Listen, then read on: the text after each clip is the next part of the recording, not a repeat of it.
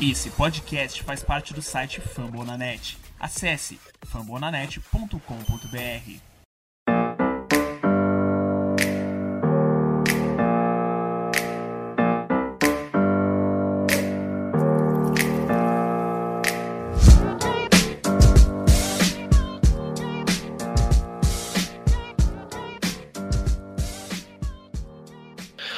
Atenção, atenção! Temos um comunicado importante para fazer.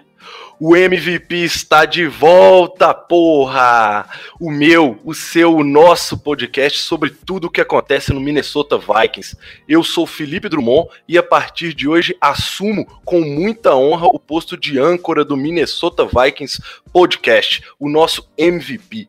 Acompanhado por Henrique Gutiardi e Alisson Brito, finalmente retornamos com a produção semanal com as notícias do nosso Vicão. Novos apresentadores, novo formato, mas muita informação para a nossa torcida do Sangue Roxo. Saudades, Ramirão. Em homenagem ao Rafão Martins e Ramiro Pera, Cleverton, toca o Galarró!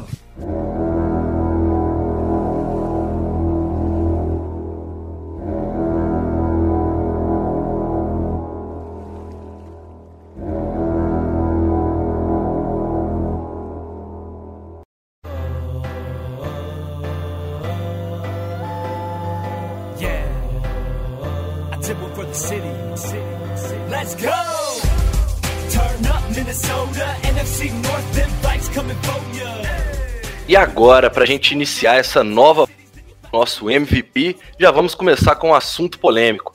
Quero saber de vocês, Alisson e Henrique, renovação do Kirk Cousins. Vocês gostaram de ter por mais três temporadas, né? Já que ainda existia mais um ano de contrato ativo do Kirk Cousins. Vocês gostaram dessa renovação? Acharam que é uma boa aposta? O trabalho vinha sendo bem feito e precisa continuar? Eu acho que é sempre importante ter estabilidade na posição de quarterback. Então, eu acho que foi bom, mas não foi bom. A gente viu o Cousins, é o cara que tá falando antes. Ele é o cara que não vai ganhar sozinho o Super Bowl. Então, ele precisa do resto do, do entorno muito bom para talvez conseguir trazer finalmente Glória Odin um Super Bowl pra gente, não aguento mais. Mas acho que eu gostei, liberou bastante espaço no, no cap para esse ano e apostar no, no aumento gigante da folha salarial nos próximos anos para aguentar o resto do contrato dele. Eu acho que não foi maravilhoso, mas também não foi tão ruim quanto a gente vê algumas pessoas falando. E para você, Alisson, o que você achou? Você concorda com a renovação? Ter o Kirk Cousins até 2023 é uma boa para os Vikings? Fala Felipe, fala Henrique. Ó, eu vou falar o que eu já falei bastante pra galera lá no Twitter. Eu, eu sou um dos maiores defensores de Kirk Cousins. Eu não acho que ele é a, o, o cara, a solução para nada. É, tem uma questão muito prática aí na, na questão da renovação dele. Eu, eu acredito que até 2022, no caso, né? Foram, foram mais dois anos, né? Espero, Até 2000... espero que seja até 2023, porque isso significa que estaremos nos playoffs. Já até pela, pela essa questão do cap, né? Abriu 10 milhões no cap para esse ano que a gente estava precisando. Eu já estava cantando essa bola já há, há uns dois meses já que o Vikings ia renovar.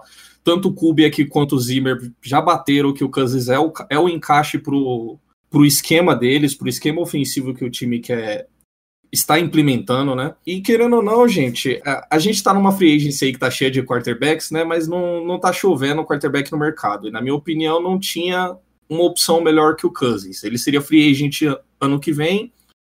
Um jogador que ano passado mostrou ser tá ali entre o top 10, top 12 quarterbacks da liga. E então, pela questão prática e por ser um, um quarterback top 10 da liga, acho que vale o Vikings garantir por mais três anos. O, não impede o time de estar tá buscando um, um, quarterback jovem no draft. É, eu acho que não esse ano, mas talvez ano que vem, para o futuro.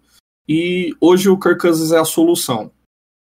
É, é o mais seguro. Ele vai trazer estabilidade para esse time que é um time que foi montado para vencer. E a gente não pode arriscar de perder esses jogadores que estão em contrato. Então, foi uma escolha acertada renovar com o Kirk Cousins. Mais um negócio que falou, Alisson, né, da possibilidade de trazer um outro quarterback. Em 2022, o Cousins tem um, um cap hit, que é o, o salário dele, de 45 milhões, Mas o dinheiro morto, se a gente cortar ou trocar ele, sai de 10 milhões. Então a gente ainda conseguiria salvar muito dinheiro caso saia. A gente pegue um quarterback ano que vem e aí é, passa 2021, ele fica treinando, fica lá no banco, aprendendo mais sobre o jogo. Achei que para 2022 e fala, não, tá bom, a gente vai com o quarterback jovem, Cousins vai embora, a gente não ficaria com dinheiro morto tão grande quanto seria esse ano.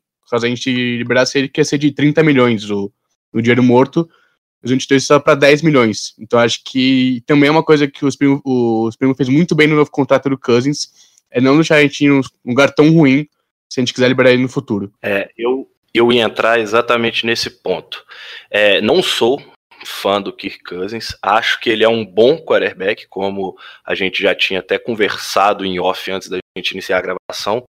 É, ao meu ver, os termos dessa vez foram bem feitos, não foi igual da outra vez com full guarantee, que foi o que irritou, acho que grande parte, porque os valores a gente sabia que estava dentro do que era combinado e no ano seguinte já se mostrou acertado até o valor de 28 milhões. É, a gente vinha com Jimmy Garoppolo levantando os caps dos quarterbacks junto, então tudo levou a um contrato mal feito.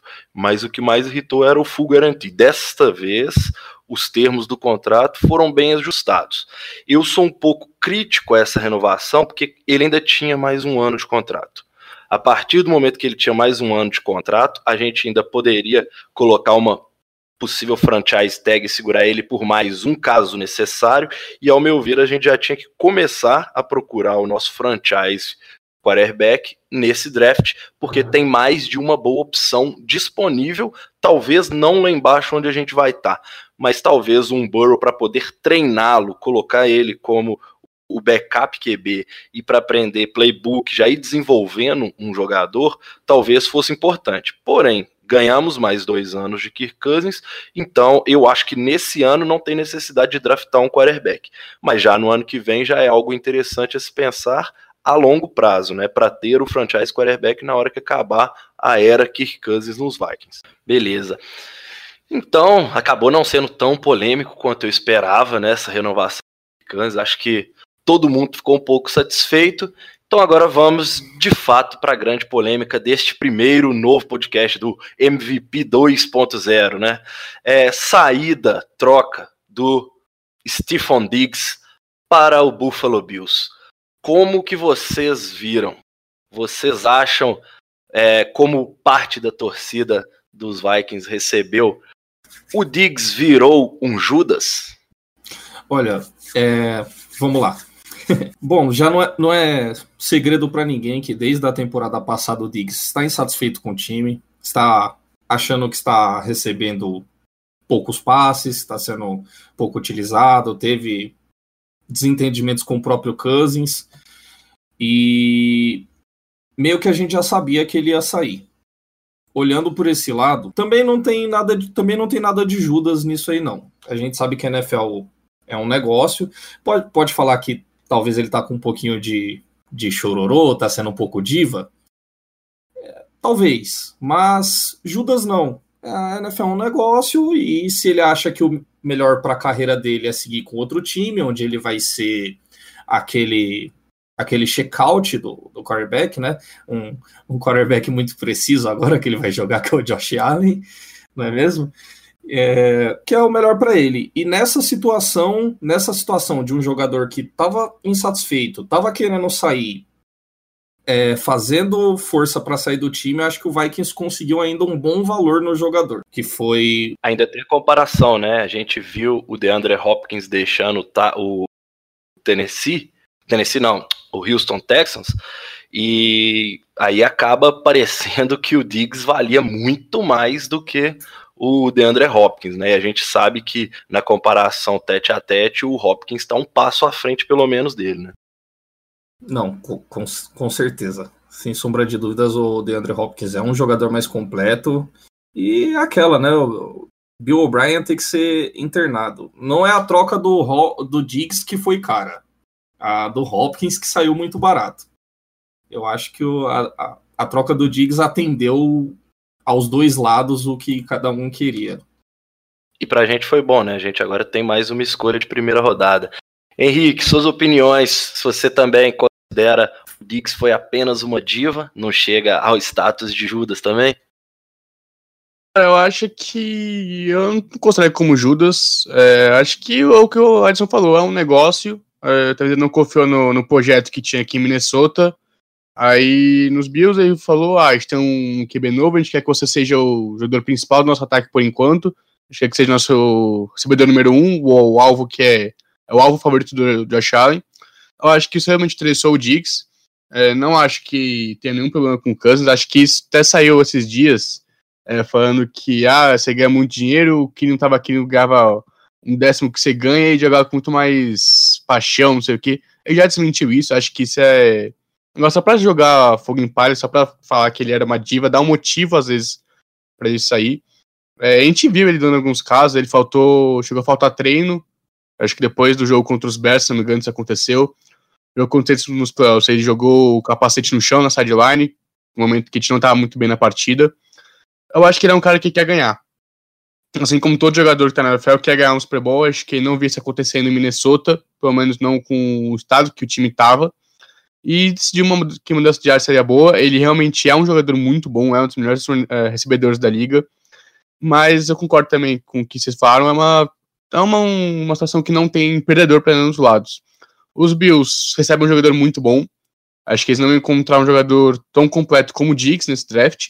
Os Vikings ganham uma escolha de primeira rodada, que também, comparado com o Hopkins, pareceu que o Diggs é infinitamente melhor. Não, o Bill Bryan que é burro mesmo.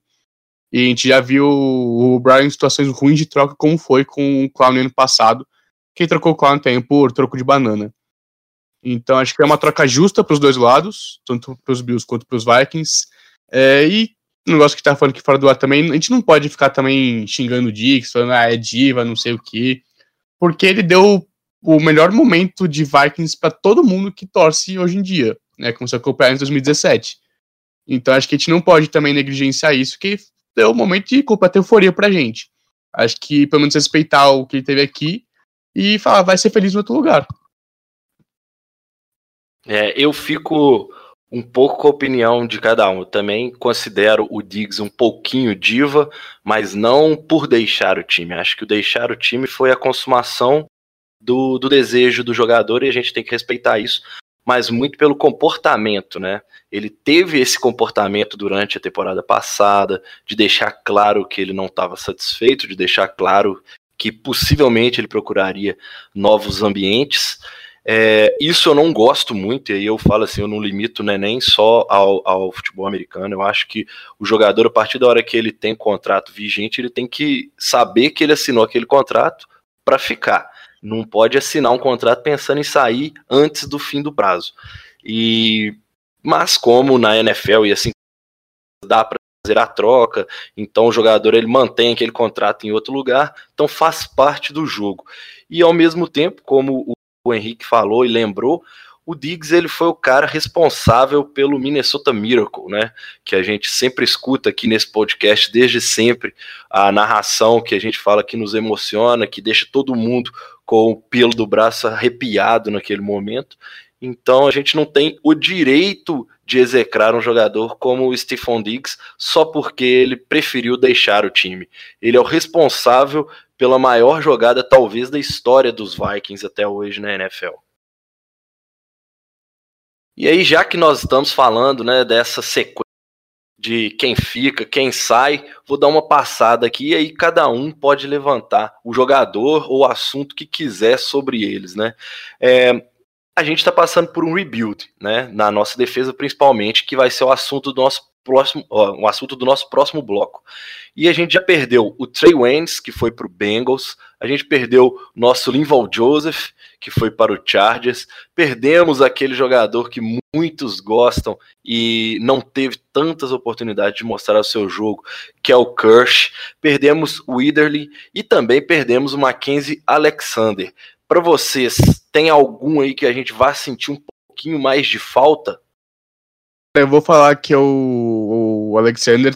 A gente, eu fui um dos caras que mais xingou ele antes de 2019. Para mim, ele era o pior cornerback do, do grupo dos Vikings. Ano passado ele se mostrou o melhor. Ele foi excelente marcando o Nickel ano passado. E foi o único corner que a gente conseguia confiar que ia conseguir manter a marcação até o final. Obviamente, às vezes você vai perder algumas jogadas, mas constantemente ele conseguia pelo menos estar perto o suficiente para atrapalhar um pouco a recepção. Então acho que isso é uma coisa que a gente talvez vá sentir. Os Bengals conseguiram um contrato muito bom, mesmo sendo de um ano, quatro anos é uma barganha. Ainda mais que a gente tá vendo o maioria dos Nichols ganhando. E ele foi muito bem em 2019. Então acho que ele vai ter um, um futuro muito bom nos Bengals. E também quero destacar a saída do Weatherly, que é um cara que entra muito bem na rotação. Né? Ele e o, o Odenigbo faziam muito bem, ó, dando um tempo para descansar, principalmente o, Griffin, que já é um pouco mais velho. Eles conseguiram entrar muito bem. Acho que esses dois vão ser os que o time vai, vai mais sentir falta para 2020. É, eu, eu tô com o Henrique. Acho que esses dois foram as saídas até o momento mais importantes, né? A gente ainda não tem a confirmação se o Everson Griffin vai voltar com a gente ou se vai assinar com outro time, né? Mas vale dizer aqui, né? Até o momento o jogador é free agency e perder Griffin e o Ederly, a gente vai, vai sentir esse peso, porque é, o Hunter sozinho não dá, né? Vai tomar bloqueio duplo toda hora. A gente vai ter que ir atrás de algum jogador de pass rush aí para complementar. Eu espero que o time ainda consiga é acertar com o Griffin pelo, pelo preço certo, obviamente, né? Porque a situação do cap tá bem apertada. Mas, fora isso, as outras saídas do Trey Waynes eu acho que a gente já queria fora daqui já tem um tempo. E ele ganhou um puta contratão no Bengals, coisa que a gente não ia pagar de jeito nenhum. Eu não sei se o Zimmer cogitou isso, mas é, tentou, tentou renovar com ele, mas ele quis mais. Achou um, achou um time que pagasse o que ele queria. E a gente estava completamente errado, né? A gente já sabia era não, um cara que dinheiro Acho, acho, não, acho que o Zimmer pode. É, o time pode ter oferecido um dinheiro que era menos que isso, e aí veio um, um outro doido aí, né, que é o Bengals, e ofereceu mais. É ele que seja feliz por lá. A gente tá na mesma situação que estava ano passado, sem cornerback. Nada mudou. É, e a gente, aí já que vocês até adiantaram esse assunto, a gente também ainda tem Everson Griven, Xavier Rhodes, Josh Klein, Andrew Senderro, aí o Dan Bailey, que hoje, né, no dia da nossa gravação, essa quinta-feira, dia 19 de março, ele acertou a permanência, e Lacon Treadwell. Desses, algum vale a insistência? Quem vocês manteriam e por qual preço? Eu vou já adiantar. Eu também tentaria, assim como o Alisson já deixou claro, eu também tentaria manter o Everson Griffin, porque a gente já sabe que funciona, né? E jogadores que funcionam a gente troca, ainda mais como ele e o Hunter pressionavam praticamente em 70, 80% das jogadas, eles estavam apressando o quarterback adversário a lançar a bola.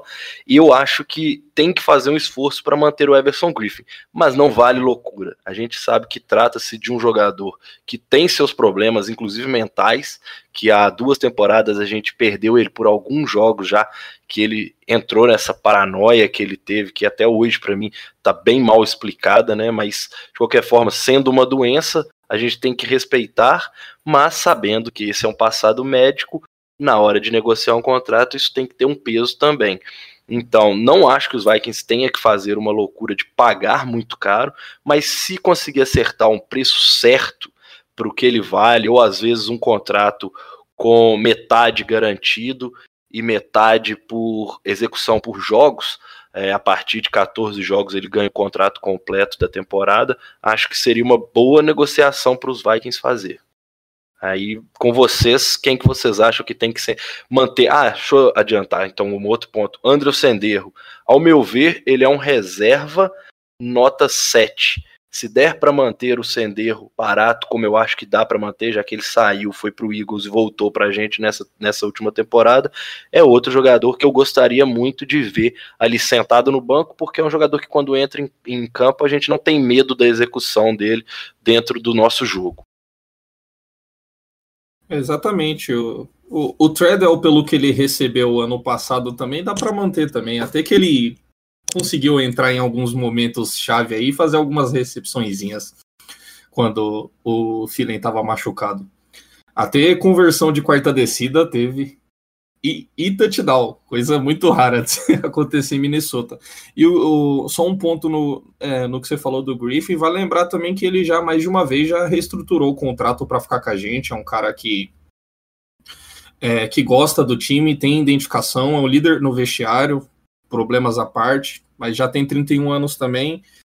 E a gente não pode esquecer também que ano passado o Griffin e Hunter foi a dupla que mais gerou pressões ao quarterback. Então, não é como se o cara também tivesse em total decadência, né? Pelo preço certo, eu ficaria muito feliz que voltasse ao time. Eu vou, acho que ser o único. Não contra, mas eu não tentaria o Griffin. É um cara que, como o Edson falou, é líder no vestiário, foi, um, foi muito bem ano passado, conseguiu 8 sacks, pressionou muito o quarterback. Mas, por tudo que eles falaram também, ele já tá meio velho, 31 anos. É, o histórico de problema mental que ele teve também assusta bastante na hora de pensar em um contrato. E tem uma coisa que a gente tem que pensar é, é NFL é tipo isso, é negócio. Você não pode tomar decisão com o coração. Não é porque o Griffin é um líder de vestiário que a gente tem que fazer loucura para trazer ele. A gente tem no draft, tirando o Chase Young, que é o principal pass rusher, a gente tem três que são muito bons, que devem ser na primeira rodada, que é o Clavon Chason, o AJ Peneza e o Gross Matos. Um deles deve cair até 22 nos Bills, que é a pick dos Bills que a gente conseguiu no ataque pelo Diggs. E são três rushers muito bons que conseguiram fazer, é, conseguiram ajudar o Daniel Hunter por preço de contrato de calor, seja infinitamente mais barato e mais novo. Eu acho que o Griffin a gente conseguiria trazer para fazer mais a rotação. Talvez seja até um pouco de mentor para um personagem que a gente trouxer. E o outro que eu traria de volta, acho que o único que realmente tentaria trazer mais é o Senderro. É, mas não só também porque é um cara que não tem medo dar porrada nem nada, mas ele foi muito bem em alguns momentos, também marcando o Nick o ano passado, revisando com o Mackenzie Alexander. Ele conseguiu boas jogadas, na, marcando o slot. E é uma coisa que a gente tá precisando, porque a gente perdeu justamente o Alexander. Então a gente precisa de alguém para suprir a posição dele. Não sei se tem alguém no elenco que consiga fazer isso, não sei se o Mike Hughes conseguiria. Então, manter o sem erro, sem trocar o Harris também já é um, uma opção B ali, para talvez entrar em rotação com alguma escolha de draft. Então, acho que é um cara que a gente conseguiria trazer, é um bom reserva, e acho que valeria a pena trazer, sei lá, uns 4 milhões de anos em dois anos, né, 4 milhões por ano, acho que seria um, um acordo justo para os dois lados. E o Griffin acho que eu não daria mais que 7 milhões e meio. Não sei se ele aceitaria isso, porque ele ia fazer 13 milhões, né, mas ele optou por sair do contrato. Mas acho que 7 milhões, 8 milhões eu não conseguiria dar mais que isso para ele. Eu gosto muito dele. Ele é um dos meus favoritos no elenco dos Vikings, mas eu acho que a gente, esse time já pensou muito com o coração, a gente tem que pensar um pouco mais com a razão encarnar um pouco mais o Bill Belichick na hora de, de renovar com os jogadores.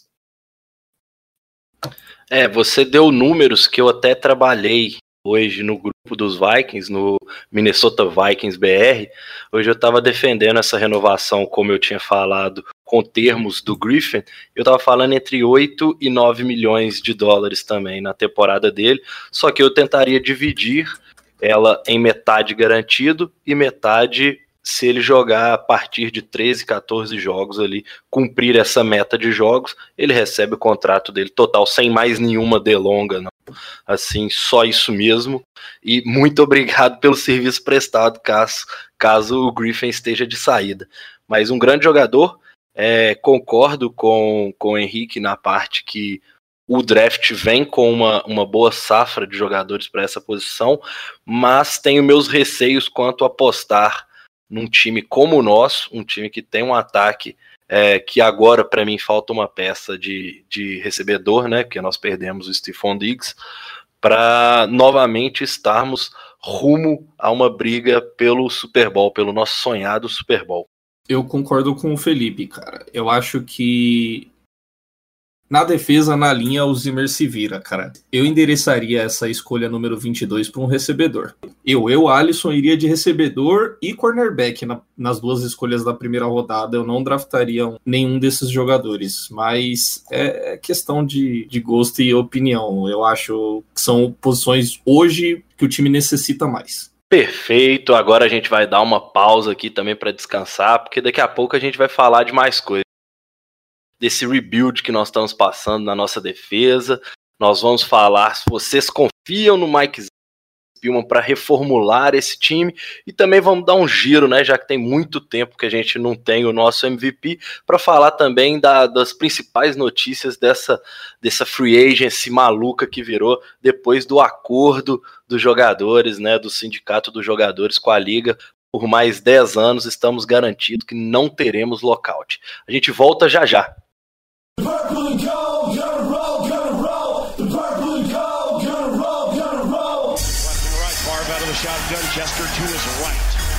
Third down, 12 seconds to go in the game. Niners lead by four. Favre back to pass, pumps to the left. Eight seconds left. He gets away from the pressure, fires to the end zone. It's caught! It's Greg Lewis! Touchdown! Oh my God! Greg Lewis! Welcome to Minnesota! Let me tell you about some unfinished business. The purple state of Minnesota, time to witness. De volta com o nosso MVP 2.0, né? Reformulando tudo que a gente fazia, ficamos um tempo sem e agora de volta para falar desse rebuild, dessa reconstrução da defesa dos Vikings. Como vocês estão vendo? Vocês estão gostando de como está sendo trabalhado essa reconstrução? E eu já vou incorporar o segundo tópico junto, porque eu acho que é impossível falar de um sem comentar o outro. Vocês confiam no Mike Zimmer, ó, no Mike Zimmer e no Spielman para fazer essa reformulação? Eu acho que é. Eu confio um pouco nos dois. O Zimmer a gente vê ele consegue trabalhar bem com alguns jogadores de secundária, principalmente. E, quando ele veio para os Vikings em 2014, ele era considerado um guru de secundária. É, mas eu acho que o, o mais importante no rebuild é dentro, achar dentro do seu elenco jogadores que você pode contar para os próximos, sei lá, 8, 10 anos. Que para mim no nosso time é o Daniel Hunter e o Eric Kendricks. O Hunter é fantástico, o Kendricks é fantástico. Então a gente tem que achar jogadores para colocar ao redor deles. É, acho que o Spearman faz um excelente trabalho no draft, principalmente já no terceiro dia, no segundo dia, que são escolhas que você tem que peneirar um pouco mais para achar um talento maior, como a gente fez com o próprio Stephen Diggs, que a gente trocou, escolha de quinta rodada. Então, eu acho que a gente pode colocar algumas fichas, não aposto todas, mas eu acho que a gente não pode jogar a esperança fora também. O Spearman é um cara que faz milagre também trabalhando com o nosso cap. É, a, gente, a, gente, conseguiu renovar com grandes jogadores na época do contrato. É, mantendo sempre uma folha salarial é, no azul. E o Mike Zimmer, acho que a gente tem que deixar ele trabalhar com alguns jogadores jovens da secundária, como o Holton Hill, o Mike Hughes, o Chris Boyd, que foi draftado ano passado, fez um bom trabalho no time de, especialista. Eu acho que a gente tem que deixar eles trabalharem pelo menos esse ano. É, o último ano do contrato dos dois, eles têm que provar alguma coisa. Então acho que deixa esse ano para eles trabalharem, deixa o Mike Zimmer pegar os 30 corners que ele quer, porque a gente tá precisando disso hoje. Mas eu, eu confio. Eu confio um pouco em cada um. Acho que os dois fazem um bom trabalho. Acho que dá para ter alguma esperançazinha assim. É, vamos lá. Para remontar a defesa, confio. para trabalhar a defesa, eu sempre confio no Mike Zimmer. Tenho minhas ressalvas quanto a ele para outras questões. O Spielman, o Spielman vem fazendo um bom trabalho como GM. Eu, eu acho que ele fez um, um draft muito bom ano passado. Um abraço, risada, que você está escutando isso que eu sei. fez um draft bom. Eu gosto do Spielman, acho que ele vai vai trazer as peças certas. E o Zimmer e o Zimmer sabe trabalhar a defesa. Acho que a gente conseguiu manter peças chaves da defesa. É, Daniel Hunter. Infelizmente, a gente, como já disse, não sabe a volta do, do Griffin. Linval Joseph já foi embora, mas o Vikings conseguiu repor. Deu, deu um contrato de três anos aí para o nose tackle do Baltimore Ravens, o Michael Pierce. Michael Pierce é um, para mim, é um upgrade em relação ao Linval Joseph, que é um jogador três anos mais velho. E, e o Pierce é um dos, um dos melhores jogadores protegendo o jogo corrido da liga hoje. E eu acho que é justamente o que o Zimmer estava procurando. Mas o Vikings ele usou no Anthony Harris, que foi o para mim o melhor safety da temporada passada, um jogador que a gente não pode é, se dar o luxo de perder, e também colocou uma tender de segundo, segunda rodada no Eric Wilson, um jogador pouco falado pelo time, mas que teve um, também uma grande importância ali no, no grupo de linebackers, ajudando Anthony Barr e o nosso querido Eric Kendricks. E, então acho que o time conseguiu manter algumas peças chaves, vai ter o Harrison Smith e o Anthony Harris ali na secundária. Não sei, né? Vai que o Vikings inventa de trocar o Anthony Harris, eu vou ficar muito puto se isso acontecer. E o problema maior é no setor de cornerbacks, a gente sabe que é é mais difícil de um cornerback calouro chegar já já fazendo um, um bom impacto e dar aquela completada na linha que talvez vai precisar na questão do pass rush, do pass rush. Mas a gente, no Zimmer, para isso eu confio no Zimmer. Como, como head coach, eu, eu já comecei a ter minhas dúvidas quanto se ele vai conseguir fazer esse time vencer esse tão desejado Super Bowl. Eu acho ele muito conservador, eu tenho todos os problemas. Eu tenho alguns problemas com ele. Mas para montar uma defesa, eu confio. Henrique, sua opinião, eu só vou falar. Eu fico tranquilo também quando eu sei que o Zimmer vai botar a mão no, no, nos defensores, vai escolher a dedo. E o segundo ponto, a gente tem o Harrison Smith. Quando você tem um safety como Harrison Smith, o trabalho dos cornerbacks fica sempre um pouco mais fácil. Então, quem vier do nível universitário vai encontrar uma secundária que está pronta para o cara chegar e brilhar. Então, nesse ponto, eu já fico tranquilo. Agora, Henrique, suas opiniões também sobre esse rebuild. E se você confia na turma que está fazendo, está promovendo essa reconstrução da nossa defesa? É, acho que eu falei já. É, confio mais ou menos nos dois. O Alisson falou, levantou a bola do Anthony Harris. Acho que geralmente quando você coloca a tag em um jogador, você sempre vai é, ouvir, ouvir proposta de troca. Acho que é meio obrigação isso acontecer. Pelo menos é que alguém oferece uma escolha alta de segunda rodada, uma escolha baixa de primeira rodada, é uma coisa que aí tem que trocar, eu acho. O que não pode a gente trocar o Anthony Harris por uma escolha de quinta rodada. Aí já é muita idiotice, melhor segurar ele pelo menos mais um ano deixa ele um ano, mas também concordo com o que você falou. A gente tem o Harrison Smith, qualquer jogador que entre para jogar ao lado dele vai estar muito bem porque é mais fácil. O Zimmer fala, o Harrison Smith faz o que você quiser em campo e fala, pô, safety, pega a sobra do Harrison Smith. É, é basicamente isso. É, então acho que isso vai facilitar muito o trabalho de qualquer jogador que vier de, de safety, seja o, a continuação do, do Harris ou seja um jogador que chegue pelo draft e de corner, onde a gente, onde a gente precisa, é onde o Zimmer vai ter que usar todo o esquema de guru de, de cornerback que ele tinha quando ele chegou. E a gente vai ter que adressar isso no draft, porque a gente já perdeu os principais na, na free agency. É, o Harris já assinou com os Chargers, é, Desley foi trocado pelos Eagles, também era uma opção que a gente tinha. É, não lembro direito alguns outros jogadores que tinham, mas os principais que todo mundo sabia que estavam disponíveis já foram pegos. A não ser que a gente faça alguma loucura e troque sabe, duas coisas de primeira rodada para ter o, o Marcus Peters ou o Jalen Ramsey, que tem, acho que não vai acontecer. Então acho que é. Eu confio no Spin para fazer o draft, eu confio no Zimmer para lapidar o jogador que vier pelo draft. Então acho que dá sim pra gente confiar nos dois. Tá certo, e agora a gente já tá chegando na reta primeiro MVP 2.0. É, e aí, como a gente tinha falado, né, a gente ficou tanto tempo sem ter o nosso podcast voltado para o Minnesota Vikings, que a gente também vai dar uma atualizada no que está acontecendo de melhor no mercado, até porque tem muita gente que só escuta o Minnesota Vikings podcast sobre futebol americano, não escuta o geral. É, acho que a grande notícia, né? E aí eu vou pedir para vocês, para os dois também, comentarem mais de forma mais rápida, mais dinâmica, para a gente conseguir correr com os vários assuntos que a gente tem que falar. Tom Brady fora dos Patriots. Tom Brady que deixou Bill Belichick e assinou com Bucks, Mil, é, Milwaukee Bucks, não, né? Tô trocando de esporte aqui, com o Tampa Bay Buccaneers. É, o cara assinou por 30 milhões, não tem imposto na Flórida e vai se testar tanto na, na NFC quanto numa das divisões mais equilibradas da liga, né? Todo mundo sempre falou que o Tom Brady jogava na divisão mais fácil, na conferência mais fácil.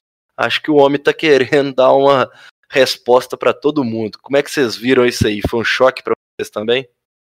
Ó, para mim, eu posso dizer que foi um choque, porque eu tava batendo na tecla de que é, era novela, que já estava tudo resolvido com os Patriots, que o Kraft não ia deixar o Brady sair, e acabei me surpreendendo que ele saiu mesmo e vai jogar no Tampa Bay, Tampa Bay Buccaneers esse ano. Eu não sei se caiu ainda a ficha.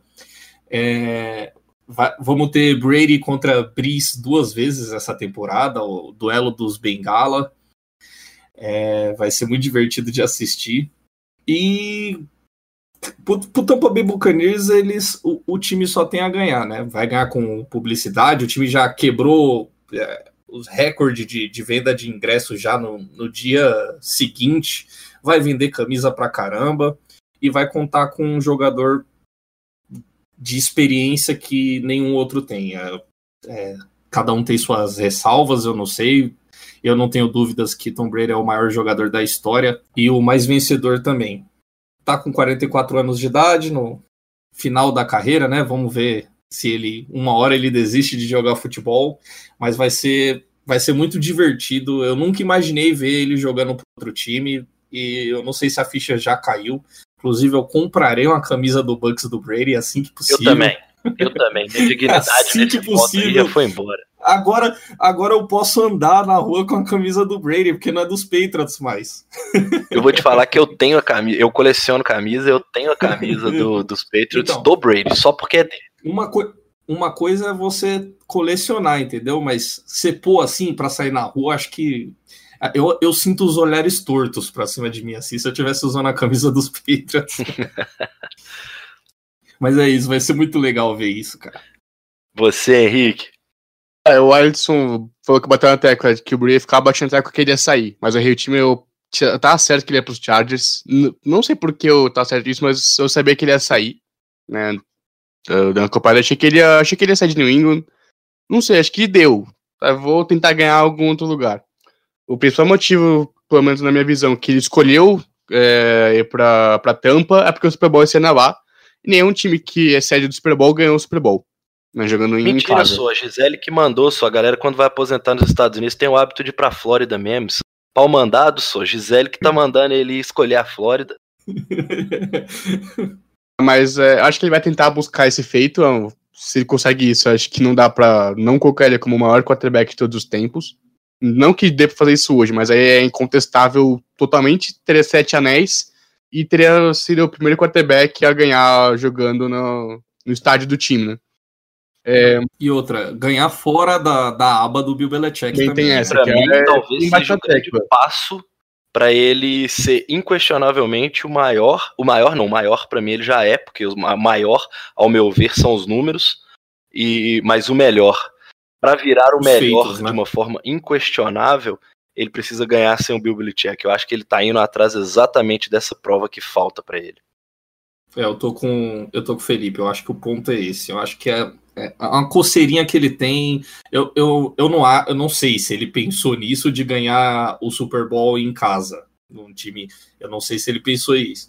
É, mas é, eu acho que é isso. É, é o desafio, é ganhar, se provar ele sempre fez isso a carreira inteira, ganhar fora da asa do, do tio Bill e provar que, que ele é bom e, e ele sabe o que é faz. É ganhar fora da asa do Uncle Bill, né? Como a gente costuma brincar. É, agora ele vai para um time que quem vai mandar é ele. É, por mais que eu, eu gosto muito do Bruce Arians, então acho que. Isso também foi um ponto Bruce Arians é fantástico.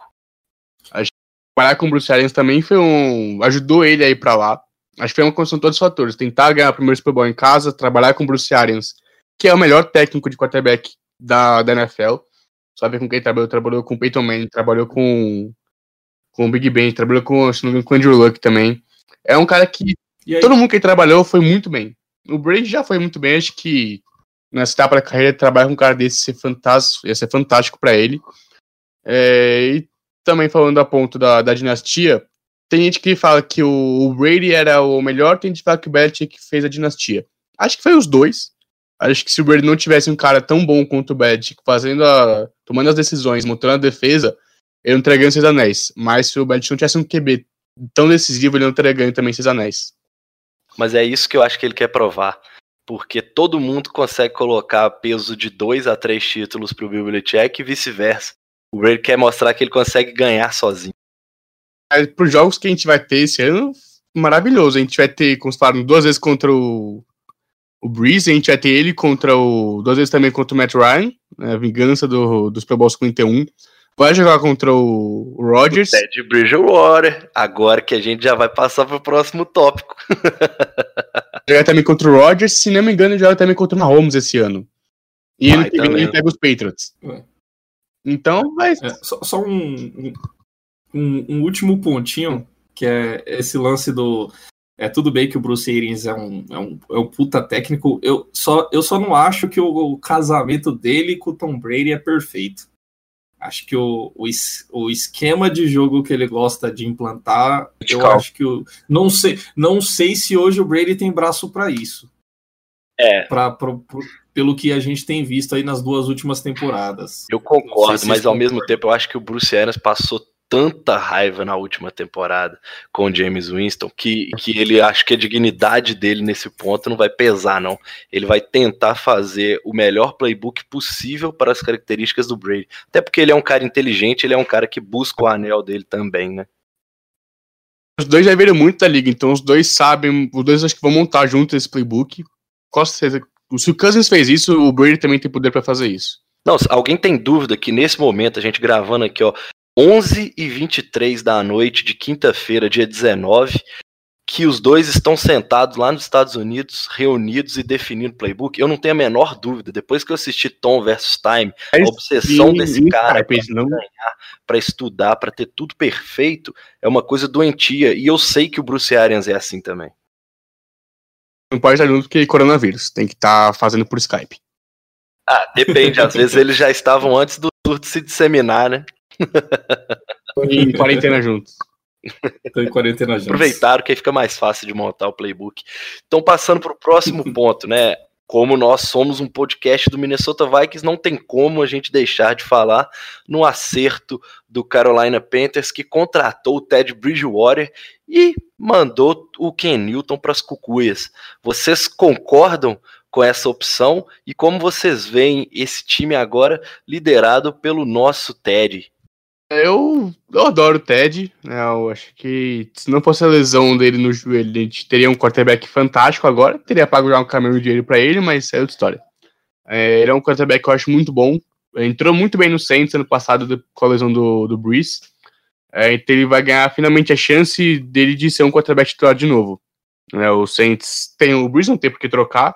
A gente em, 2017, em 2018 não quis manter ele no elenco. Então agora lá nos Panthers vai conseguir substituir o Ken Newton.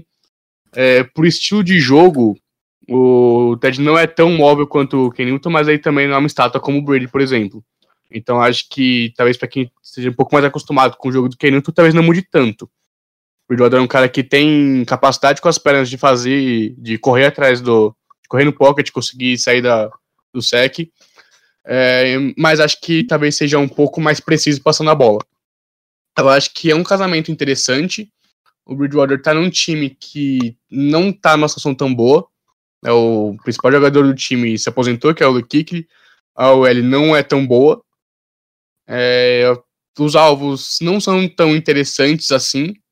Ah, É, mas eu acho então- que nesse ponto o McCaffrey vai tomar conta pra ele. O McCaffrey Não, vai ser Tá McCaffrey até morrer Mas- nesse time. Mais um ano de SSOS chamou o McCaffrey aí. mais um ano ano assim. com 10 mil jardas. Ele já mostrou que ele tem essa capacidade, pelo menos, né? Viu mil jardas aéreas e terrestres esse ano. Acho que foi o, ou o primeiro ou o segundo jogador a fazer isso. Então, é um casamento interessante, mas os Panthers vão ter que fazer um bom trabalho no draft para ajudar o Bridgewater. É, eu, como todo torcedor dos Vikings, também gosto do Ted. É, eu gosto do Newton também. Tipo, eu nunca hypei o Newton muito, que nem o pessoal fez aí uns anos atrás. Eu nunca fui muito fã dele. Sempre fiz a brincadeira aí que o Ken Newton não, não passa para mais de 15 jardas. Meu problema é justamente a situação do time aí. É, grandes nomes saindo, é, saiu Greg Olsen, saiu o Luke. É, o time não tem uma OL tão boa. O Ted vai precisar de uma boa proteção, né? Ele já é um jogador que já tem histórico de lesão, como a gente sabe bem.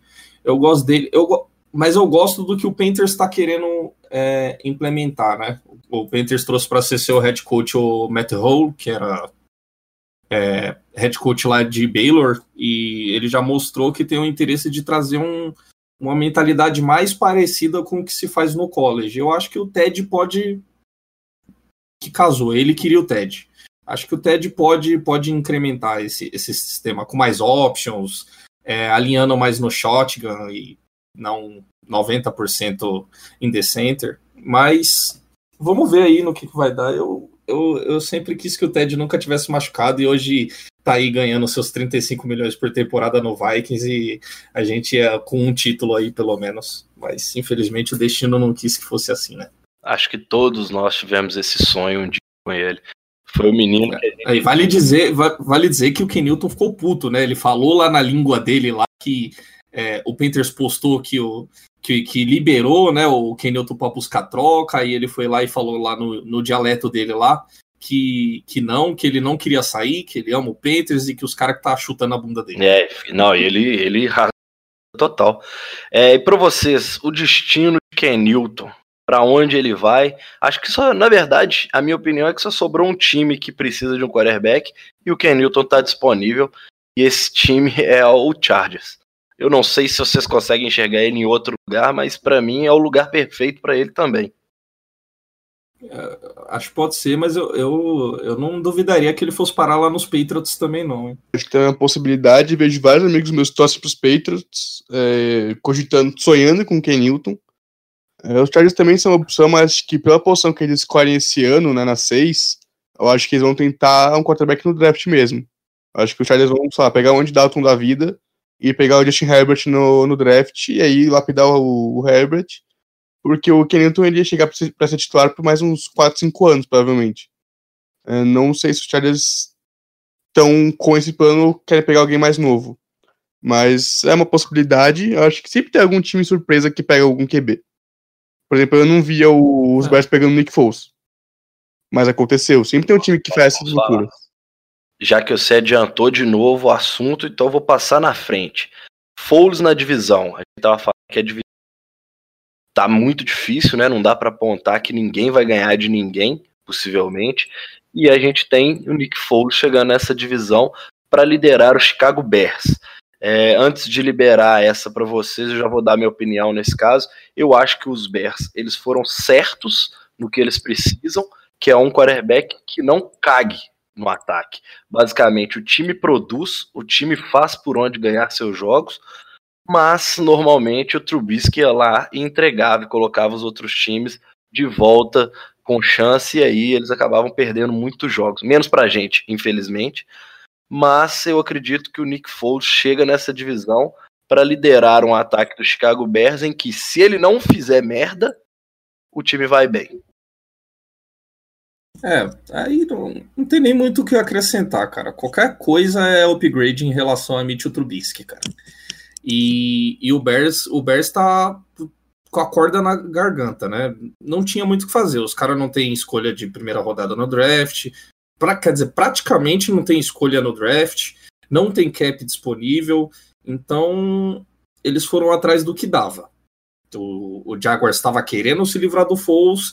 Eu, se eu não me engano, o Foles ainda chega com, com uma reestruturação no contrato ainda para caber dentro do, do, do teto salarial dos Bears, que estão numa situação, estão dispensando alguns jogadores aí para liberar espaço no cap também. E basicamente era o que dava, né? Eu acho que para mim qualquer, qualquer quarterback aí é qualquer quarterback que já foi titular aí é upgrade em relação ao Mitch Trubisky, porque o cara só faz merda. Eu preferia que ele continuasse sempre ali. Se bem que a gente não ganha dos Bears, né? Então Nem com Chase Daniel. não, não faz diferença. É que é foda falar, velho. Ano passado foi sofrido demais. É o que eu tava falando antes do, do programa. Acho que a maior crise que eu vi a torcida dos Vikings passar foi aquela derrota na terceira ou quarta semana da temporada. Essa mano. Ai, cara, mano, que mano, é muito frustrante, cara. Não, não é tipo, perder é frustrante, mas não tem nada. que- A, gente sentiu em alguns jogos nessas duas últimas temporadas, acho que vocês vão concordar comigo. Puta, não tem nada mais frustrante que você perder e ver seu time totalmente apático, cara. Você- o ataque pega na bola, é turn out, e aí cinco vezes seguidas, é pega punch, pega punch, vê a DL dos caras jantando sua OL, sacando o quarterback toda hora. Você vê seu time totalmente sem reação, isso é, é, um- é uma sensação muito horrível. Aqui em né? Minas a gente costuma falar que nessa situação é que a gente tá apanhando de chinela, que a gente não pode fazer nada, que a gente tá apanhando de chinela. E, e foi o que eu senti nesse jogo, Não, o velho. que Era, era mais triste nesse jogo do, dos Bears A Chase Daniel entrou depois que o Trubisky se machucou no lance que a gente forçou um fumble, recuperou o fumble e foi anulado por falta. Isso. E, e foi um jogo, e foi um jogo totalmente é, outcoated também, né? Que parece que eles sabiam tudo que a gente ia fazer. Eles sabiam quando a gente ia correr, sabiam quando ia chamar um screen, tudo. E nada dava certo. Nada, nada, nada. Quando o Kansas conseguia dois segundinhos de, de, de folga ali no, no pocket, não tinha ninguém livre. Teve até algumas vezes que tinha e, e ele não passou, passou pro cara errado, né? Mas foi um jogo e não foi o único jogo que teve assim. No, na temporada de 2018 teve alguns jogos que foi bem assim. Eu lembro que. Ah, isso me deixa muito puto, velho. Você vê o time jogar tão bem em alguns jogos, né? Tipo, se sobressair em alguns jogos e chega. E outro já parece ser outro time. Parece que só tem jogador de, de, de high school ali apanhando pro, pro outro time. É. Nossa, um pouco sobre a minha opinião no, não é bom nem de lembrar, né? O cara ficou, mano, meio entusiasmado falando aí do, do Cousins. é, agora, Henrique, já que você foi o, o, um dos primeiros a participar nessa última, você vai abrir agora Philip Rivers no Colts. O que você achou dessa ida dele pro time que, ao meu ver, tem a melhor OL da liga, viu? É, acho que o Rivers foi fantástico, foi fantástico, como se for. Pra mim também é melhor OL, se não for briga com a dos Cowboys pra ser. Né, tem um cara, é uma, uma excelente no, no Indianapolis. Uh, Frank Wright é um excelente técnico também. A gente viu o que ele fez com o Jacob Brissett ano passado. É, não sei pros Colts como foi, o como foi isso. Minha aposta era, eles vão pegar o, o Rivers por um ano, aí vão escolher algum quarterback na, na 13, e aí vão lá, vão colocar ele treinando com o Rivers, que o Rivers é um cara que tá na liga desde 2004. Então ele sabe o que tá fazendo. Mas eles trocaram essa escolha pros Niners, então não sei qual é o plano deles pro futuro. Não dá pro Rivers ser futuro de alguém, porque já tá com 37 anos. É, eu acho que por esse ano talvez seja bom. Talvez ele precise de mais um ou dois alvos. É, não dá para contar só com o T.Y. Hilton, mas é uma classe também muito funda de recebedor. Eu acho que é o mesmo um encaixe bom até. O Wright vai trabalhar bem com ele e o Rivers é um cara que consegue fazer os passes. É, a divisão talvez esteja até bem aberta, né? Depois com que o Bryan mandou o Hopkins para longe. A UFC Sul talvez esteja até bem interessante para ver, mas eu não sei pro longo prazo quão inteligente foi pegar o Rivers e trocar essa escolha de, de primeira rodada. É, vamos lá. É, eu acho que o encaixe é muito bom, cara. Eu acho que o encaixe é bom. É, deram um contrato curto para ele. É, da temporada passada para cá, criou-se uma ideia de que o Felipe Rivers é um quarterback ruim. Eu não sei de onde as pessoas tiraram isso. É, é um. Felipe Rivers é um ótimo quarterback. É, vem é, por muitos anos conseguiu carregar times ruins. É, teve, teve um ano realmente abaixo no ano passado, mas no, no ano na temporada de 18 19 estava até a metade da temporada aí estava até na conversa de MVP. É, vai precisar de mais um ou dois alvos ali, mas eu acho que o encaixe com dele em Indianápolis para esse ano, né? Eu acho que o time não vai buscar quarterback no draft esse ano, até porque deu sua escolha, né? É, de primeira rodada, acho que eles talvez eles busquem um quarterback no, no como teste no meio do draft, mas eu acho que eles vão de quarterback ano que vem. E para esse ano eles pegaram, acho que a melhor opção que tinha ali disponível para eles. É um quarterback experiente, é um quarterback que, que tem, tem seus problemas, né, em momentos decisivos, digamos assim. Mas é um cara que sabe vencer jogos, tem experiência, tem um puta braço, é um cara muito preciso, é, tanto sob pressão quanto dentro do pocket, como confortável no pocket. Eu acho que eu acho que esse fit pode dar muito certo. Reeves no Colts, eu tô ansioso para ver. Já chuto aqui que eu acho que esse casamento vai dar certo. É, eu acho que a aposta foi feita para ganhar agora, né? Colts Isso. buscar um Philip Rivers com um contrato de um ano, pagando alto para tê-lo, é aquele negócio, é imediato. Eles querem um impacto imediato e eu acho que é isso que o Philip Rivers vai dar para eles. Acho que o cara mais feliz de Indianápolis é o T.Y. Hilton, que vai poder voltar a ter as bolas penduradas Nossa na frente dele só para ele correr. O coitado tava triste, hein, velho? Tava, tá louco. O cara saiu era do só- Luck e caiu. Nó, tá louco. Não dá nem pra imaginar o que, que a vida desse cara virou, não. Caiu pros quarterback que não passava pra mais de 10 jardas. Deve ser ruim demais, velho. Você ser um dos. Um dos melhores. Você acorda, o cara aposentou, você joga com os, com os piores, automaticamente. Trazendo mais alguém pra ajudar o T.I. Hilton pra receber passe do, do Rivers aí, esse ataque vai. Finalmente, né? Ele teve tanto, tantos anos de OL ruim. Se bem que agora a OL do Chargers tá ficando boa, né? Pegaram tanto- A- agora que o cara saiu, estão consertando a OL. Não, e a defesa dos caras ganha jogo sozinho já, né? Só, só entregar a bola lá. tá maravilhosa. Eu, eu aposto que esse time dos Colts aí vai fazer um certo barulho aí na divisão. Tá certo. E notícia de última hora, nem na nossa pauta, mas aca- acabou acontecendo no dia de hoje. Os Los Angeles Rams dispensando Todd Gurley. Depois de um ano que tinha assinado um contrato longo, os caras cansaram das lesões. Ou será que tem alguma coisa por trás dessa dispensa aí que é o que eu tô desconfiando? Pode ter alguma coisa por trás, mas eu acho que o- os caras se enforcaram, né? Eles deram 3 a win aí. No poker isso não é possível, mas o Los Angeles Rams conseguiu. É, dois anos seguidos aí, os caras vendendo tudo, as picks deles, para conseguir montar esse time. E aí a gente viu o que aconteceu ano passado, morreram na praia. E aí agora estão tendo que dispensar jogador até para abrir espaço no cap. O Todd Gurley teve uma temporada bem abaixo, né? Uma temporada vinda de lesão. Eu não sei, pode ter alguma coisa aí, pode ter, pode ser que a- a- o negócio do joelho dele realmente esteja bem ruim, mas eu acho que pode é tudo isso um pouco. Eu abri cap, talvez o problema com o jogador. O Aaron Donald ficou puto, postou um, tui, um Estolou tweet mesmo. ali Eu vi esse tweet também. Ficou puto. Ah, se a gente tivesse cap.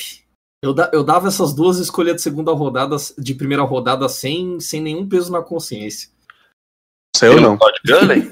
Ou No Aaron Ah, Donald. mas o Aaron Donald, ah, vai trocar aí todo mundo, né? escolha que também paga.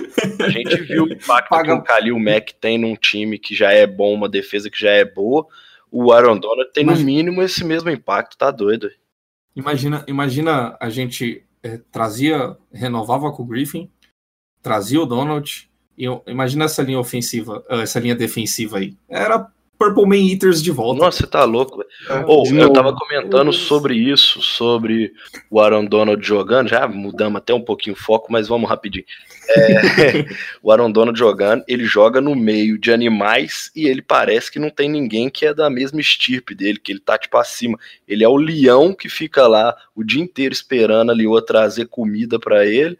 E todo ninguém encara ele porque não tem jeito de encarar. O cara tira todo mundo da frente como se os caras não existissem, pô. O cara é muito acima da média, velho. É muita e joga 90% dos snaps com bloqueio duplo.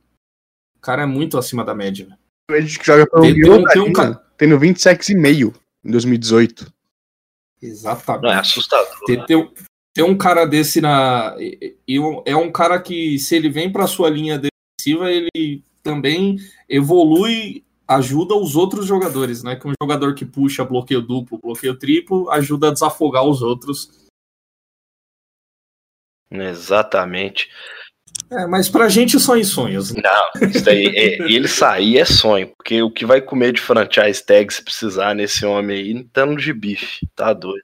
Não, mas ele, ele tem ainda acho que quatro anos de contrato. Não, tem que ter eu 10, gosto- se tivesse jeito de assinar 10, eles tinham assinado 10. Porque se eu não me. Eu acho que eles estenderam na temporada passada com ele, deram. Estenderam na. Estenderam o contrato dele na, na off-season passada e deram seis anos de contrato para ele. Na retrasada. Então- assinou junto com o Karil Mack. Isso, e deram, deram seis anos de contrato para ele. É. Então ele deve ter quatro, talvez cinco anos de contrato com o Los Angeles Rams. Só se.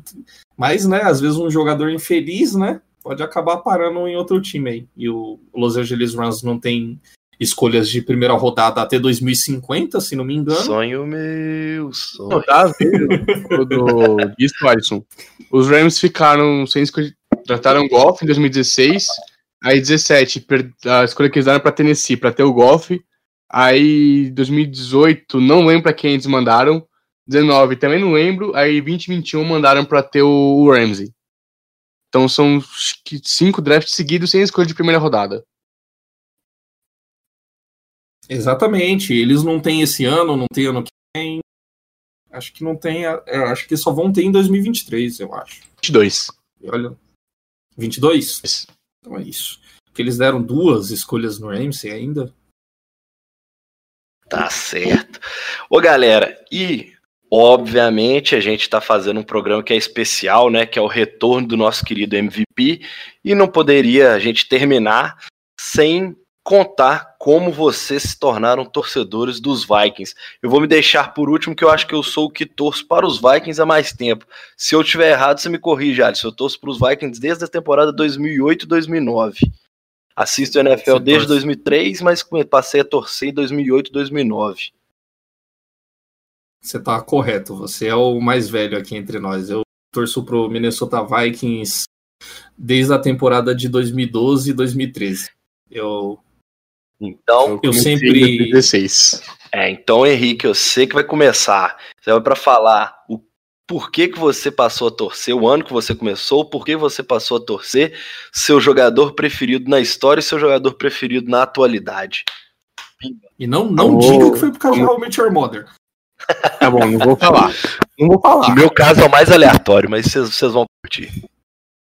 Beleza. Bom, como o Alisson pediu pra não falar que foi de How I Met Your Mother, eu não vou falar que foi isso, mas sabem que foi. Porque o Marshall é o melhor personagem que tem, simplesmente por isso ele é incrível. E eu também gosto muito de mitologia e eu tava vendo muito de mitologia nórdica. Então, sei lá, Thor, Odin, toda essa galera. E aí eu falei, hum, Vikings, pô, bacana.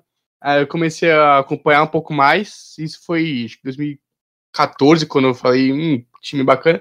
Mas sabe quando você fala, ah, eu torço, mas não sabia nem o que era o esporte? Eu era isso.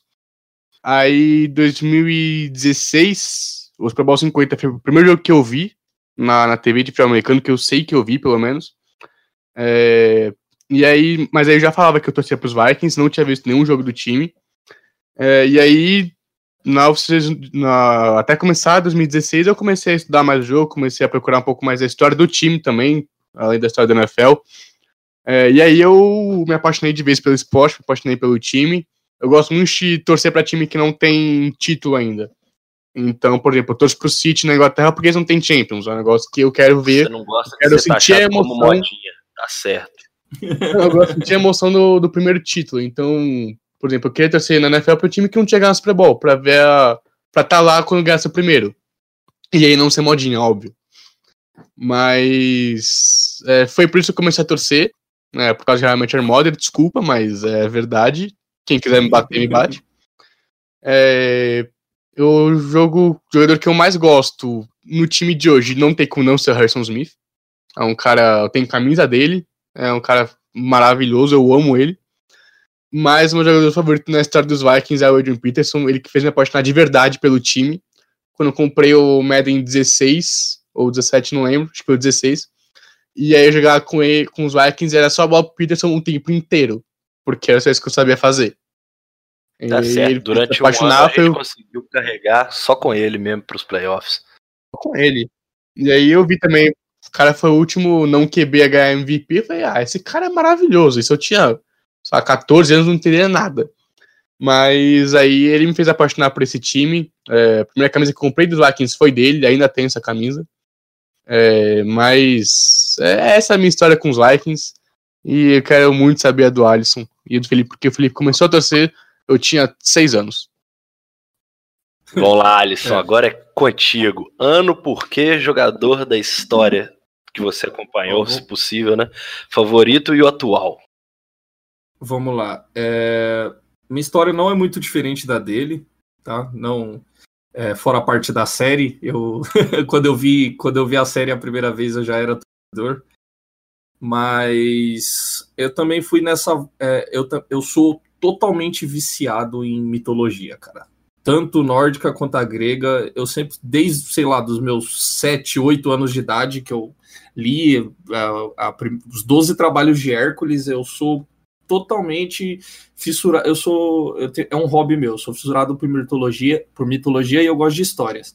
E aí eu já eu já tinha visto alguns jogos da, da NFL de uns, uns dois anos atrás, jogos aleatórios de playoffs por vídeos.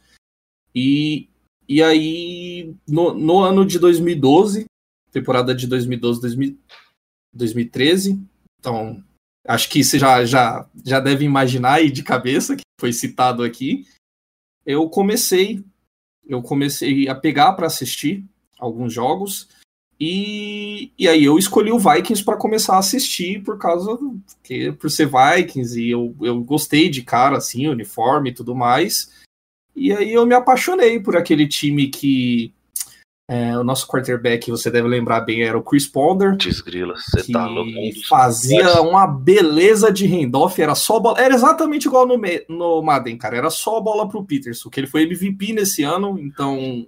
É, Ponder era foi... péssimo, mas a gente teve Matt Cassell que era pior.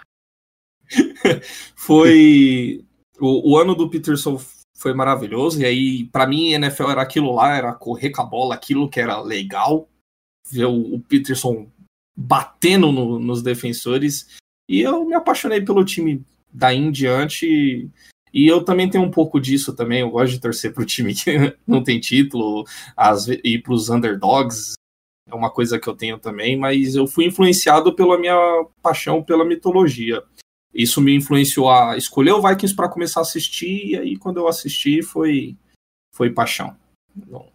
Tinha para onde fugir. E o jogador favorito da história é, é, o Adrian Peterson, é o meu jogador favorito. Foi ele o, o primeiro grande jogador que, que, eu, que eu assisti, né? E que me fez cravar de vez que seria esse meu time. E também não é diferente o jogador atual favorito, é o Harrison Smith. Também estava começando nos Vikings esse ano.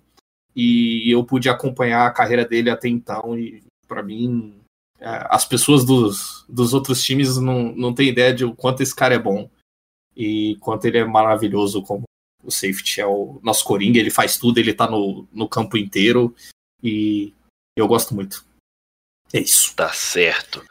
O meu, velho, vocês vão até. Meu, cora meu, coração, meu coração até acelera quando É meu showdown. É, mas isso é muito foda. Eu acho que a gente tem que ter a, a hora. Ele é de, é meu guerreirinho. A hora de escolher o time que a gente torce, eu acho que é isso mesmo, cara. É tipo assim, é uma série de encantos que a gente tem para chegar naquele veredito de esse é o meu time. Porque eu falo assim, depois que você escolheu, acabou, velho. Aquele é seu time pro resto da vida. Você pode trocar de tudo.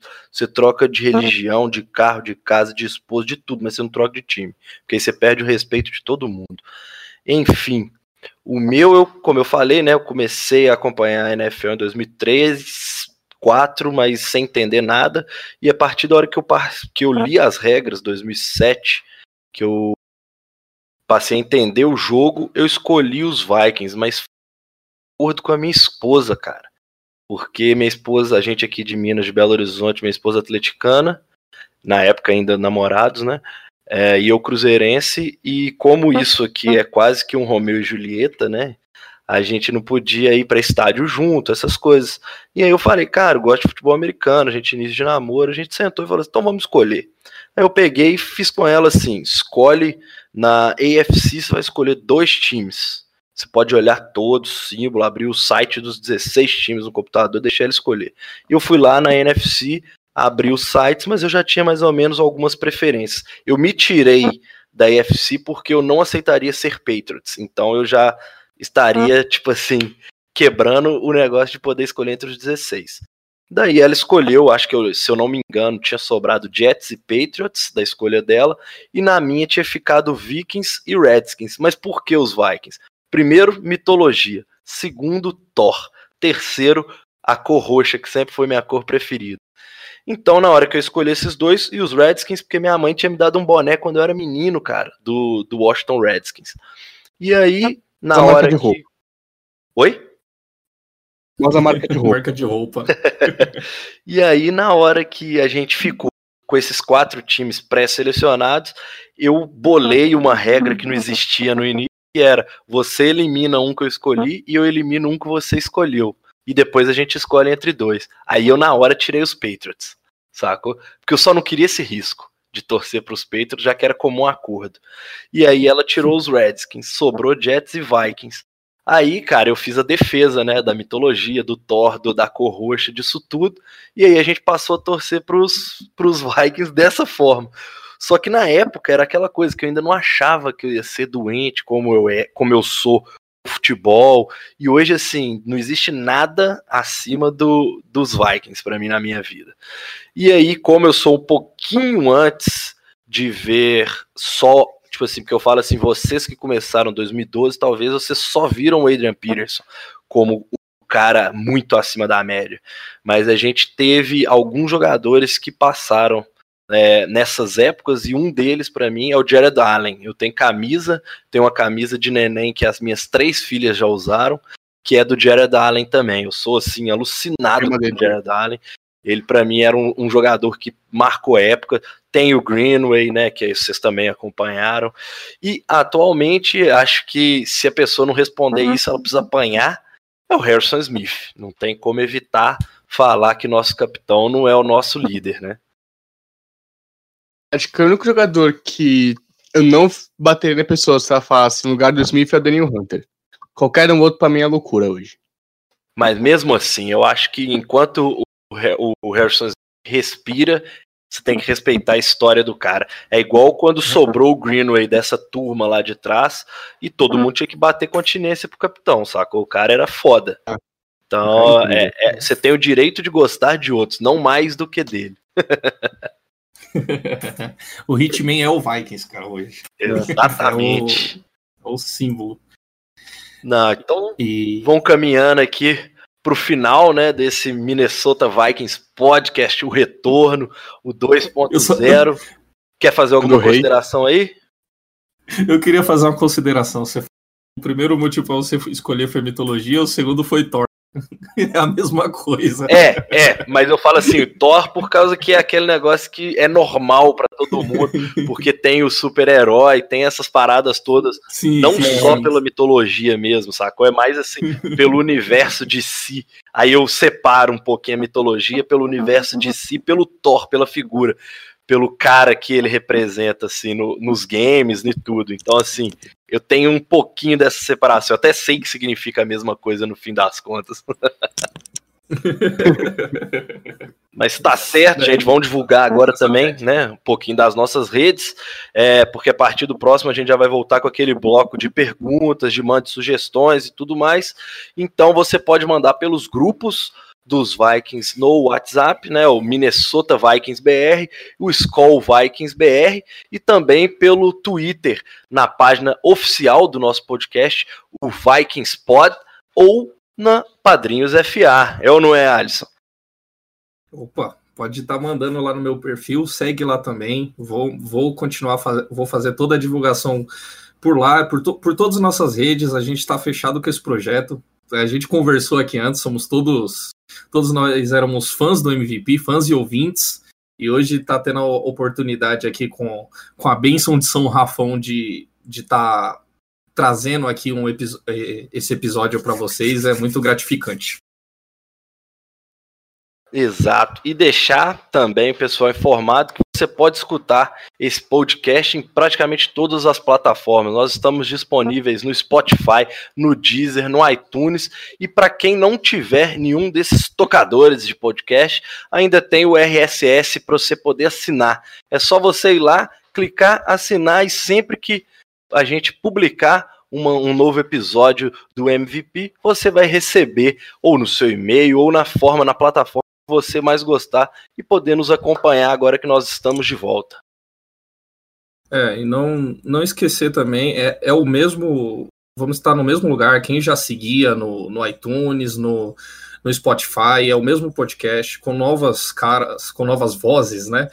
Mas é o mesmo podcast, vai estar nos principais agregadores e também na casa do nosso podcast, que é o Fambonanet, www.fambonanet.com.br. Tá certo. Vocês querem se despedir, já que esse é o primeiro, é especial. Esse a gente pode aqui alongar até para duas horas, se vocês quiserem, mas brincadeira à parte. Querem se despedir, mandar algum recado aí, sintam-se à vontade.